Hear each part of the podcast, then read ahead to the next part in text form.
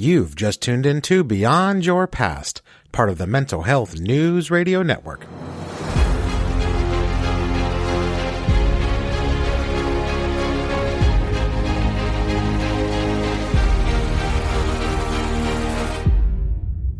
Welcome back to Beyond Your Past, the podcast that focuses on inspiring you to move forward from what's been holding you back in life.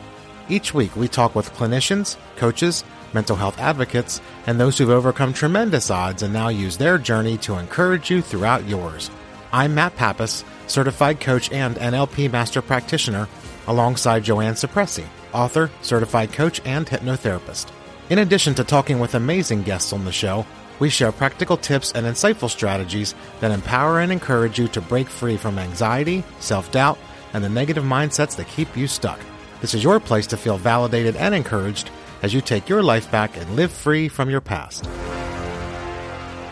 Hey, greetings, friend, and welcome back to another episode of the podcast. Before we get started, we wanted to pause for just a second and thank our amazing sponsors, INLP Center, offering a world class online neurolinguistic programming and life coach training to people in over 70 countries. If you've ever considered becoming a coach or simply want more information on their programs, just head over to inlpcenter.org. And to Daily Recovery Support, interactive daily group calls in a safe atmosphere for survivors of complex trauma, equipping you with the skills and information you can use every single day in your healing journey. Learn more about this affordable resource and get signed up at cptsdfoundation.org. So today we're talking with Lisa Sabaniak.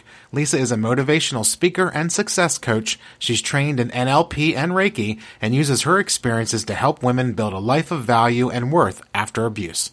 In addition to her speaking engagements and work with clients, she offers courses, webinars, and workshops all designed to help empower survivors as they heal from their past. All this information can be found on her website and blog, lifelikeyoumeanit.com, and I'll be sure and link that in the show notes.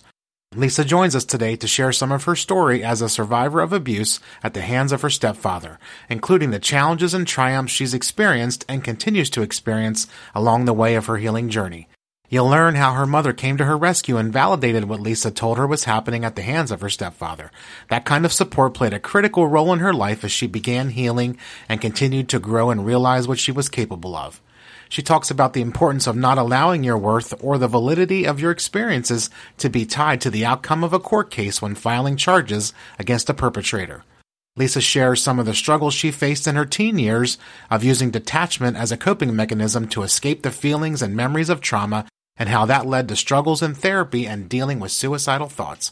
You'll learn of her struggles with relationships and sharing her story with others. Through it all, her journey has been full of trials, but ultimately she's been able to learn from those experiences, grow, and use her voice to help other survivors. There's so much more, so let's jump into that chat with Lisa Sabaniak, starting right now. So, hey, Lisa, welcome to Beyond Your Past. It's Matt and Joanne. How are you? I'm great. Thank you guys both so much for having me it is a pleasure to have you on the show. We're excited to learn to learn more about you and your survivor journey, the work you do, and uh, anything else you want to share. So before we get into that, though, if you want to take a minute and say hello and um, introduce yourself, that would be great. Yeah, great. Thank you. So, hi, everyone. My name is Lisa Sabaniak, and I am a motivational speaker, an NLP coach, and a soon to be author with my first book being published and released in June. So, very excited about that. And I tend to work with survivors of abuse, empowering them to build a life that they deserve because that's my background as well. Wow. Wow. Well, I'm so excited. yeah, I'm so excited. That was uh, one of the best intros I ever heard in my life. That was so oh. good. Oh, thanks. very good. Yeah. Um, well, we're very excited to have you on. Um, survivors of sexual abuse definitely need um, encouragement and motivation. So I know you have a personal story to tell. So can you share with us what you are healing from? Absolutely. So I am healing from uh, three types of child abuse. So uh, physical, mental, and sexual. And my abuse started when I was two years old with my stepfather at that time and went all the way until I was 12 years old when my mom finally found out and then she rescued me. She, um, she believed me, first of all. She didn't even doubt me for a second and got me the heck out of there and um, you know, my abusive uh, ex stepfather was you know, the sexual abuse obviously takes a tremendous toll and, and as does the physical abuse. But the biggest thing that really was a, a, barrier for me was that mental abuse, that psychological abuse, because every day of my life for those 10 years, he told me that I was ugly, stupid, worthless, and useless. Nobody was ever going to love me and I was never going to amount to anything. And you, when you hear that as a kid, you know, from somebody that's supposed to be, you know, you're supposed to be admiring, they're supposed to be taking care of you. Your, your life is, is literally in, in their hands. You don't know how to, to care for yourself any other way. Um, you know, that becomes your truth. And so, you know, even though I knew what was going on in my house was wrong, I also thought that all the adults in the world knew everything because I couldn't, I don't know about you guys when you were growing up, but in my house, if I so much as tried to roll my eyes behind my mom's back, she was on it. She knew everything. And so I just kind of assumed, especially this, these were days before the internet. So, you know, there was no quick Google search if I had a question, right? Mom had all the answers to everything. And so I just kind of assumed naively that my mom knew what was going on. All my teachers knew, my family, the parents of all my friends. And I thought that nobody was doing anything because I wasn't worth saving because why would I think anything else, right? In, in my young eyes, it was, well, I'm either worth saving and somebody's going to do something about it, or I'm not, and they're not, and they weren't. So my mom came to me when I was 12 and she at just flat out asked me, is, is he touching you? And my first reaction, I wanted to say no because of the, the shame and I didn't want to have this conversation. It felt very awkward and, you know, and uncomfortable. And then in my next thought was, wait a second, why is she asking me this? She, she knows that this is happening. And that's when the real shame actually started to lay on my shoulders because I started realizing in that second that, oh my God, she had not known. And for these last 10 years, I had been going through this under the assumption that nobody was helping because everybody already knew and I just wasn't worth it. Mm. And I was wrong. And so luckily in that, you know, you have so many thoughts in, in that one millisecond. And luckily all that went through my head and I came out with yes. And I know, I don't even remember her asking another question. She just, I, I, mean, she did ask when it was happening, and I said it was happening at night. I would wake up, and um, and he'd be beside my bed, and um, she said, the next time, if this happens, I want you to scream as loud as you can, grab your lamp that's on your bed and hit him with it. Just do anything so that I've got time to get into that room and save you while I figure out what the heck to do and where we're going to go. I said, okay. And we had one night in the house and that was it. The next day she had already sorted everything. We picked up everything in just what would fit in a suitcase each for both of us, my little dog and one car and off we went to stay with some friends. And she immediately got me into counseling. You know, she did all the things that she thought was right at that time. But, you know, when you go through abuse like that every single day, and especially those years of your life, my way of coping was to detach. So I had uh, survived all the, those years by literally detaching my body from my, my mind, from me, right? What was happening to my body was not me, right? I was safe.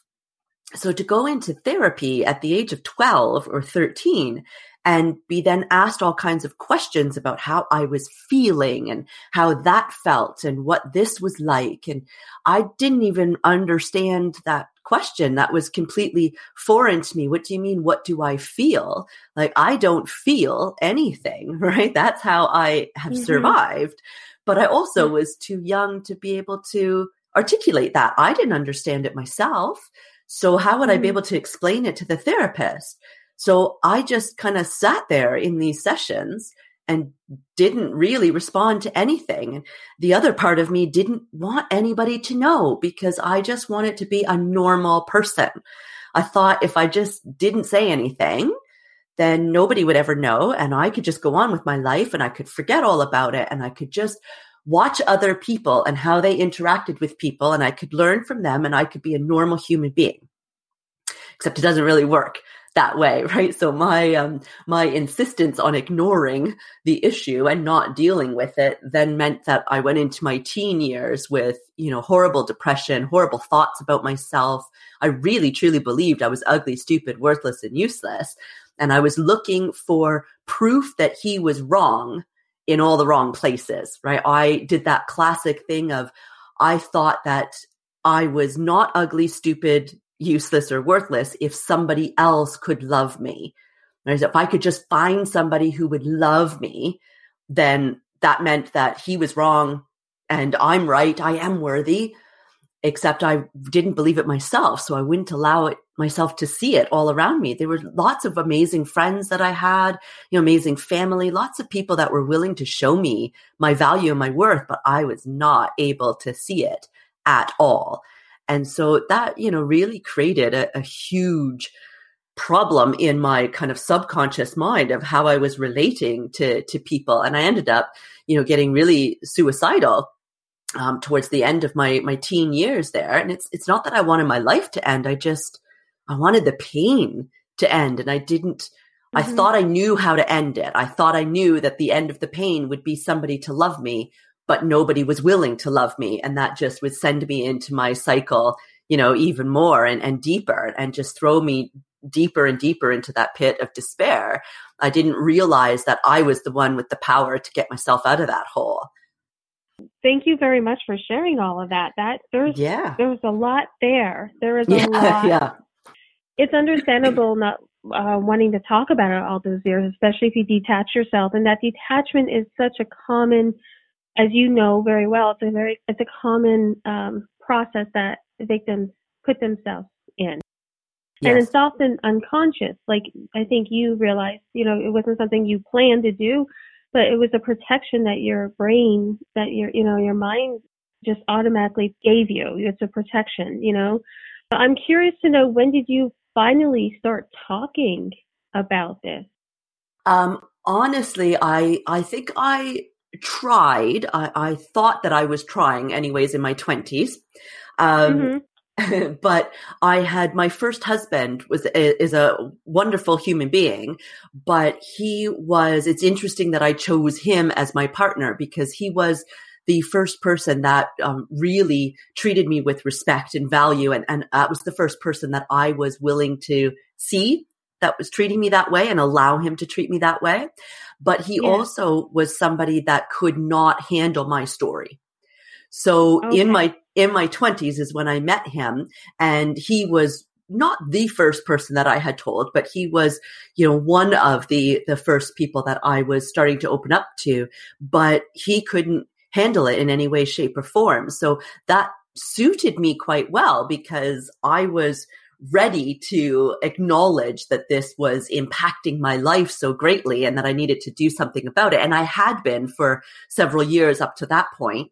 Um, but the fact that I couldn't actually sit down and talk to him in depth kind of gave me that little bit of protection, I, I suppose, of not allowing yeah. myself to get mm-hmm. too in depth, interestingly. So it yeah. was um, about three years ago. So I'm 44 now. And three years ago, I'm um, I'm now divorced to that husband and married to a new husband. and uh, and this husband is uh, is uh, very very willing and open to to hearing me talk about oh, this. Oh, yeah, which is amazing. And I didn't even know that about him, bef- you know, at the early stage of our relationship at all. But three years ago, um, when I was really unhappy with teaching, I, I, wanted to get out of that field and I didn't know what else to do. I wanted to do something that would help people. And so him and I started brainstorming and I came up with the idea of writing a blog, even though I'd never even read a blog. But for some reason I thought, oh, this, this sounds good. I can do this. Um, but I didn't know what to write it about. And all of a sudden it hit me. Oh my God, I'm going to write it about this I'm going to actually come out, so to speak, as a survivor in a blog.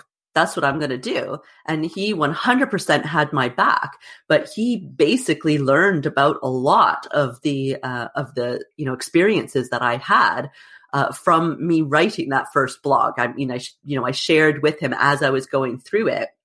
and asking him, you know, do you think this is too much? And, oh, this is very scary and that type of thing. And once that blog came out, it's like everything just opened up for me. And now I have absolutely no problem talking about any of it because I'm not that same person anymore. The blog has made me realize just how much a difference I've made to my own life and how different of a person I am and how different my whole life is that it's like I'm talking about somebody else.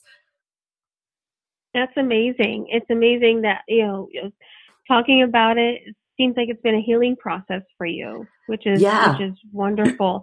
now let's backtrack a little bit more because um, I'm curious to know, was there any justice that was ever served um, against your stepfather?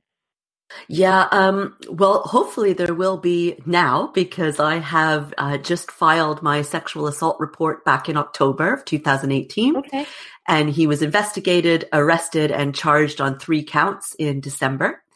And uh, oh. we're now just awaiting him entering a plea and then the subsequent trial that will happen from from that. So uh, so we'll see. Uh, I'm trying to not be attached to the outcome and uh, you know because i don't want to get into that position where i am really you know, putting all of my energy into well i want him to be found guilty and have to serve this particular penalty.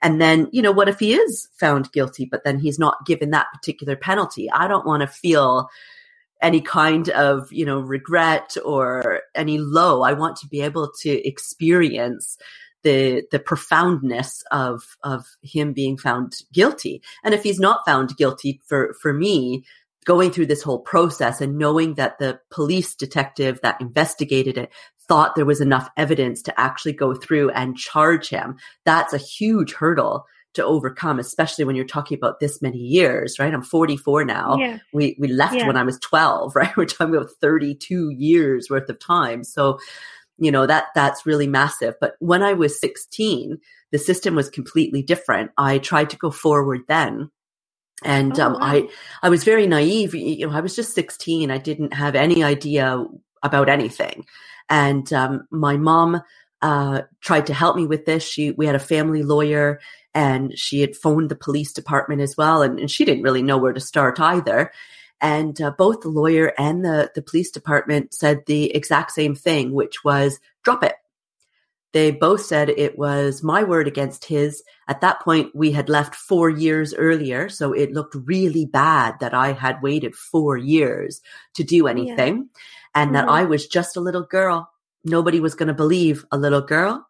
And they even went one step further. The police in particular went one step further and actually said that the media would get a hold of my name and my picture and all of my friends and everybody I've ever known would know.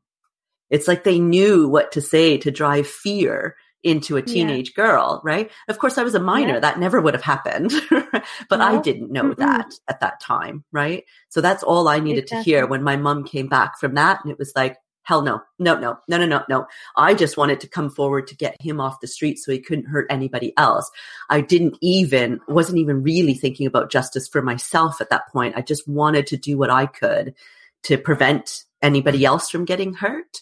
And so the thought that I was going to have everybody know when that was basically my way of dealing all that time, right? Was keep it secret. Nobody needs to know that frightened the hell out of me. And so no, I was not going to do it. And then, of course, every subsequent year that passed, if I got an idea or an inkling to try to, to go forward again, it was like, well, now another year has passed. If, if four years was too many, certainly 10 years is too many, 15 years, yeah. Right? Until finally in October, I was like, well, forget it. I'm, I could file the report. I mean, they could come back and say, forget it, but at least I know I've made the decision to, to try to go forward. So this must have validated you a little bit more too that he was wrong. Yeah, hugely because um, the the case going forward is specifically for the sexual abuse. So that means that you know I'm I'm not really able to talk about the kind of psychological or mental abuse or the physical abuse. There was no evidence that was gathered on on those counts. So, you know, the sexual abuse was all behind closed doors. Of course, I mean, so was the physical to to be honest. Mm-hmm So I yeah. mean, you know, that's that's one of the most difficult things to try to to prove. Um, so I I really, you know, the the detective that was handling the case was absolutely amazing. Um, but I really wasn't expecting much. I was I was honestly expecting him to come back and say, you know, it is unfortunately a your word against his word. You know, how can you go forward with this? And instead, to come back with him being charged on three counts was awesome. One of the things you mentioned, um, I think, is really key, especially in this day and age, is understanding that regardless of whether the person who abused you ever gets what they deserved in terms of, you know, uh, the law goes, never diminishes what you went through. It never takes away from yeah. your story, it never invalidates your trauma. And I think your trauma story is yours and nobody can ever take it away from you. And I think just what you mentioned about not relying the validation of your story and your trauma based on the outcome of, of a court case is really just something so important. Yeah, I, I agree. I think, um, you know, I'm, I'm finally in a position of being able to really fully believe that. And, um, and I, I just, I wasn't before, right? Everything would have hinged on what everybody else thought. And, um, and now it just doesn't. I, I know that this is my truth. I know that this is what happened. And um, I have to surrender control of what I can't control. And and that's really the basis of all the healing that I've done is to to really look and and say, you know, if, if there's something that I can't control, aka the thoughts and actions of somebody else, then I could spend all my days worrying and all my days trying to, you know, action plan what, you know, what my reaction is going to be and how I'm going to deal with this and that and the other. No amount of worrying is going to change the fact that I can't control it. The only thing that can, can do anything is for me to just let go of that need to control it. That is so huge for to be able to come to that re- realization because when you feel like when you feel like you're trying to control something, you feel like you're less vulnerable and more in control. When in reality, as you mentioned, in circumstances like this, as far as an outcome of a case goes or anything else, you literally have nothing else mm-hmm. to do other than to share your story and then release it. And it sounds like you've definitely done that, and that's inspiring for all of us. One other thing that I wanted to back up on that I found incredible, like the second you mentioned it earlier on, I've, of all the episodes we've done on this podcast, which is now about 130 plus, I can count, I think on one hand, the number of people who actually had somebody to rescue them which is mm. so rare. I mean, you mentioned how it was your stepfather and then your your mom came to rescue you and she validated you immediately without question. And I maybe if you want to talk a little bit more about just how how important that was for you, especially at such a young age, because way too many survivors, uh, more often than not, never had anybody to rescue them at all. And so I think it's amazing that you had a mother who was able to step up and, and stand by your side. Yeah, absolutely. 100%. I think it, at the time that it happened, I, I was grateful because, you know, I, I, I loved my mom then. I, I, I know it sounds like a, a really weird thing to think that your mom knows what's going on behind closed doors that is terrible and doesn't think that you're worth saving, but you still love her and and not in some weird attachment way. I just really genuinely loved my mom, and I also knew that he was also doing stuff to her as well, right? So, um, you know, in that in that moment when she really found out and and made that decision, if she had made the decision to stay, I think I I don't know how many years I would have existed. Let's just say that whether I would have taken my own life from the depression that would have ensued from, you know, not having her protect me when she really outright knew when I had the evidence right in front of me that she knew, or whether he would have killed me himself, right? Because every day in that house was life and death for me.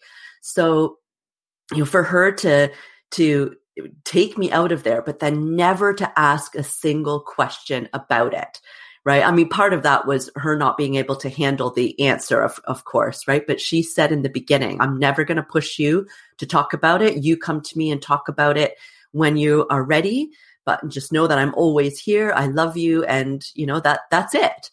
And so, you know, even in that moment, you could tell, you know, from the look in her eyes, she had a million questions that she wanted answering. I mean, when you think about it from her perspective, right? This was her husband And, you know, he had been doing God knows what to her kid. And all she knew is that I had said yes to him touching me. That's all she knew. She didn't know anything else. And in fact, she went for years thinking that it, um, other things had happened that actually hadn't happened until I spoke to her about it when I was in my early twenties. And, um, you know, what that must have done to, to her thinking, oh, you know, because she didn't know there was so little that she did know, it made her mind go wild with all of these different scenarios in her head of what could have been happening to me. And she sucked it up and just didn't ask me about it because she had said in the beginning, when you're ready, Lisa, you can come to me and I'll respect the fact that you don't want to talk about it. You just life altering, all of it. The fact that she would listen, the fact she would believe me, the fact she would do something about it immediately and get me out of there, the fact that she'd never look back, the fact that she would never try to make me uncomfortable to ask about it, that she would never meet her own need of just getting those answers to those questions that she had, right? She had to wait a decade to start getting some answers. And some of those answers didn't come until three years ago when I wrote my blog and came out as a survivor right? That's like almost 30 years this poor woman had to wait to get some answers to her questions. And so many of my clients are exactly the same as what you were saying, Matt, where they didn't have that.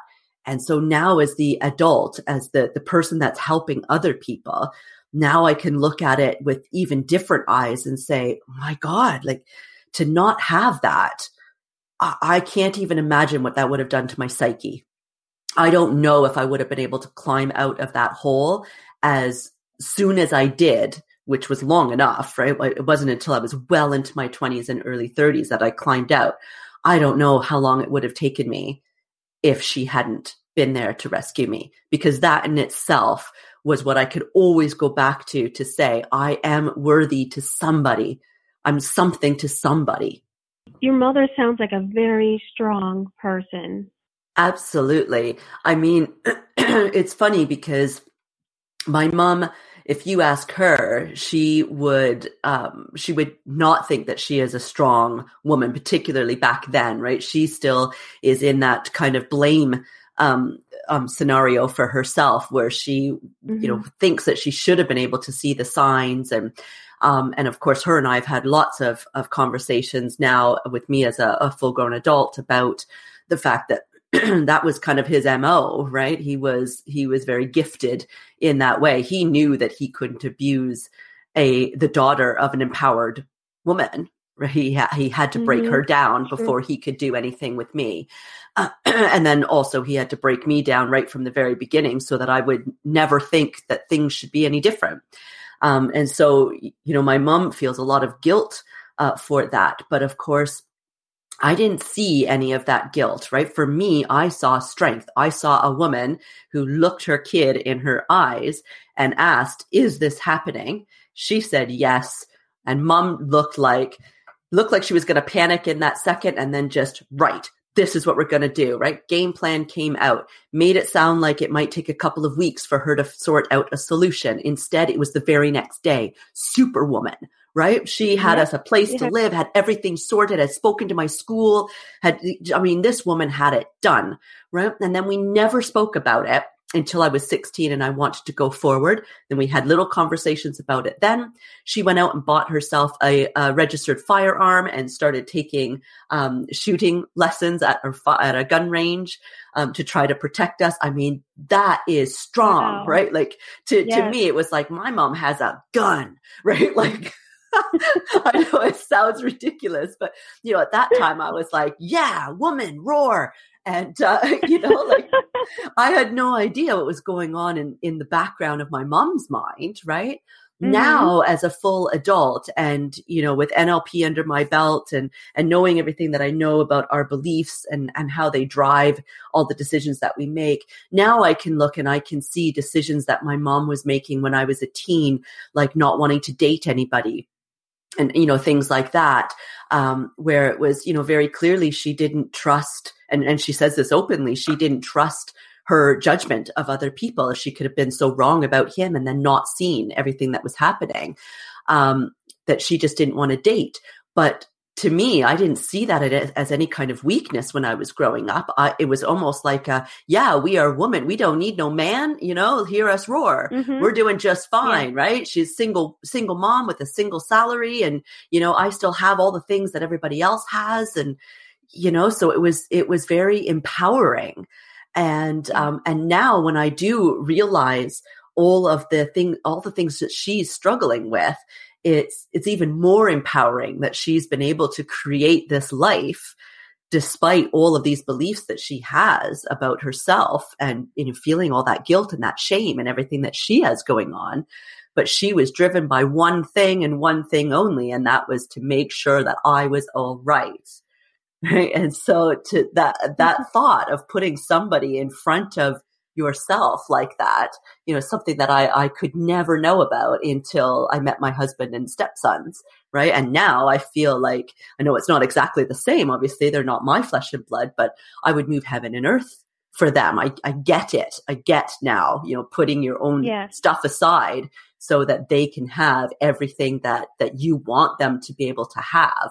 Right. And so I kind of look at my clients in, in a similar kind of way where not that I'm going to give them these things, but that in helping them to empower themselves, that they'll be able to do that for themselves is, is an incredible feeling and an incredible thing to be able to do to help other people it's really amazing and i'm so glad that you're able to to write about it and to and to share your story and to you know have your blog and work with survivors now and let's kind of transition a little bit now into the work that you do and you mentioned um, mm-hmm. earlier off the air about you know kind of how the journey of of your life took you to the point where you are now working with survivors and, and you do conferences and, and you have a book and webinars and all kinds of stuff. So if you want to share a little bit maybe about the journey that got you to this point and some more about the work that you do, I think it'd be pretty cool.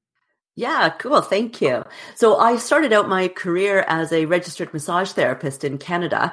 And, um, you know, I didn't really put a lot of conscious thought into that career, but subconsciously now I, I realize that that was a really powerful step for me to take to be able to help other people through positive touch considering everything that I went through with such negative forms of touch growing up.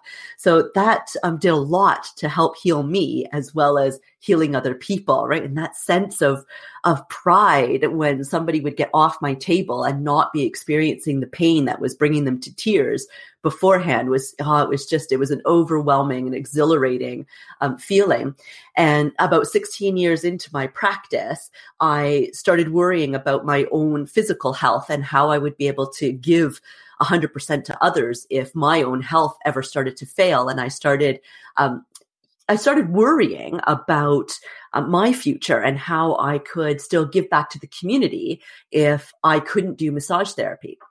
And I'm a big believer that everything happens for a reason and that we end up with these thoughts that pop up in our heads seemingly out of nowhere, but they really are, are kind of our higher self that's guiding us in a direction. So I hadn't really injured myself. I was a fit, healthy person. There was no reason for me to start having these thoughts. And I was in my thirties. So I, you know, I was very young still but I went with it. I, you know, I had learned enough in my life up to that point to listen to my own voice in my head. And uh, so I went back to school, went to university, became a, a, a teacher, and ended up moving off to England which is where I live now, so that I could be a science teacher. And when I got here, I really disliked it. I love teaching, but I disliked the system here. And I'm a very firm believer as well with all the work that I've done on myself and my healing journey that if there is a problem that you are unhappy with, you are the only one that has the power to do anything about that. So your choice is to do nothing and still complain or get off the pot and do something about it. And so in this case, there's nothing I can do myself about the school system here in this country. And so all I can do is to leave the profession and find another way to give back to the community in a way that will make me feel empowered and exhilarated and maybe even help me on my own healing journey. And I had no idea what that was going to be. I didn't want to get back into massage therapy because here in this country, um, massage therapy isn't as reputable as it is in Canada. So uh, I knew that that was going to be a really tough go, and I really wasn't into that. So, and I just didn't feel drawn to it. So my husband and I started brainstorming things that I could do. And I started talking about um, wanting to do a blog which was really odd because I had never even read a blog. so I, uh, again, just listened to that little voice and went with it. And the next thing you know, I was telling my husband that I should blog about my abuse story and more importantly, my recovery from it. And it just came out of nowhere. At this point, I hadn't really been talking openly to anybody about the fact that I had had this abusive past. My husband knew, but it, you know, it wasn't something I was going up and, you know, hi, my name is Lisa. I'm a survivor of abuse, right? I, I just wasn't doing that. So I wrote this first blog. I put it out there and I felt amazing to be able to kind of come out and get that off my chest. But the blog didn't focus just on the abuse part of it. It focused on the things that I was able to do to get me to the other side, climb out of that hole. So I felt like it was really contributing. And I got such a huge response from that blog. And all the responses were positive, but they infuriated me, which sounds odd, but will make sense in a second. So I had most of the people come back and say, Oh my God, Lisa, I had no idea. You have always been so positive. You have always seemed like you have your life together. I had no idea that this was your life. And these were some people that have known me almost my entire life through those teen years when I was suicidal, right? Through my twenties when I really struggled as well. Um, but even the ones that were saying it now. And I was really infuriated by that thought that especially those people that knew me during that dark time, that I had done such a great job putting on that mask to try to look like everything was fine because I didn't want anybody to ask me any questions about it because I didn't want to face it. And I realized in that second that was all shame and shame that didn't belong to me. That was his shame, not mine.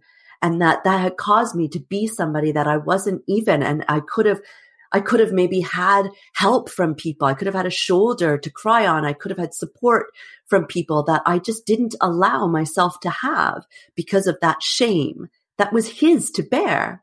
And then there were other people that came forward and said, me too. And this was a couple years before the Me Too movement right? Some of these people were my nearest and dearest friends.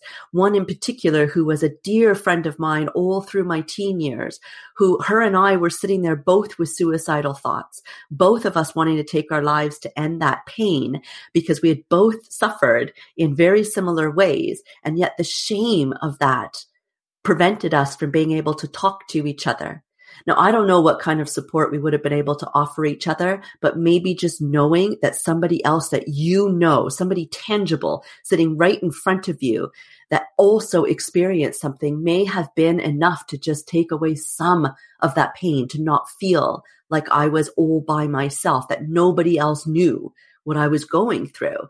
And you can hear the passion in my voice. I can hear it when I talk about it because it infuriates me still to this day when I think about it.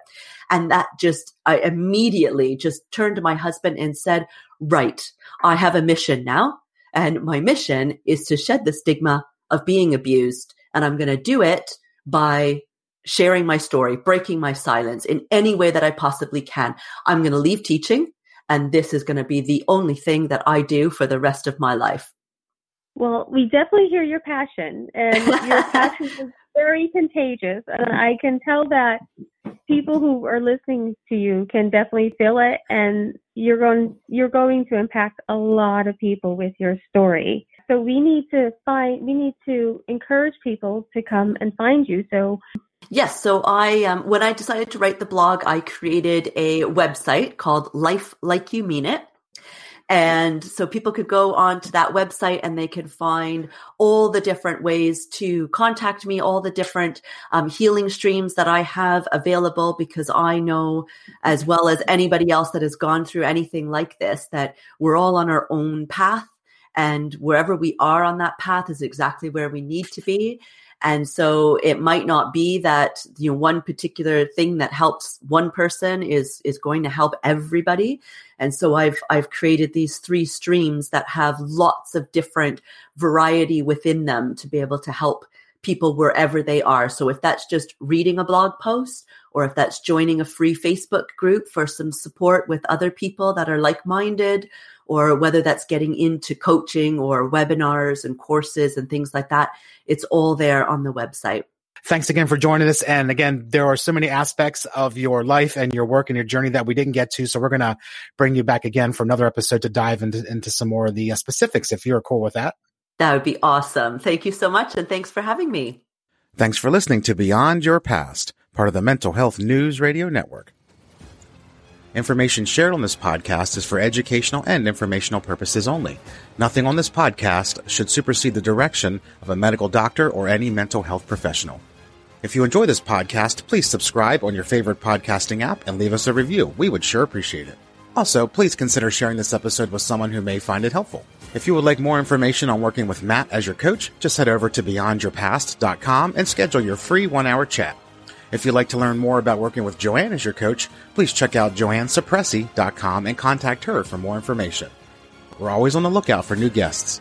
If you're interested in joining us on an upcoming episode, just head over to beyondyourpastradio.com and contact us. We'd love to hear from you. Talk to you soon.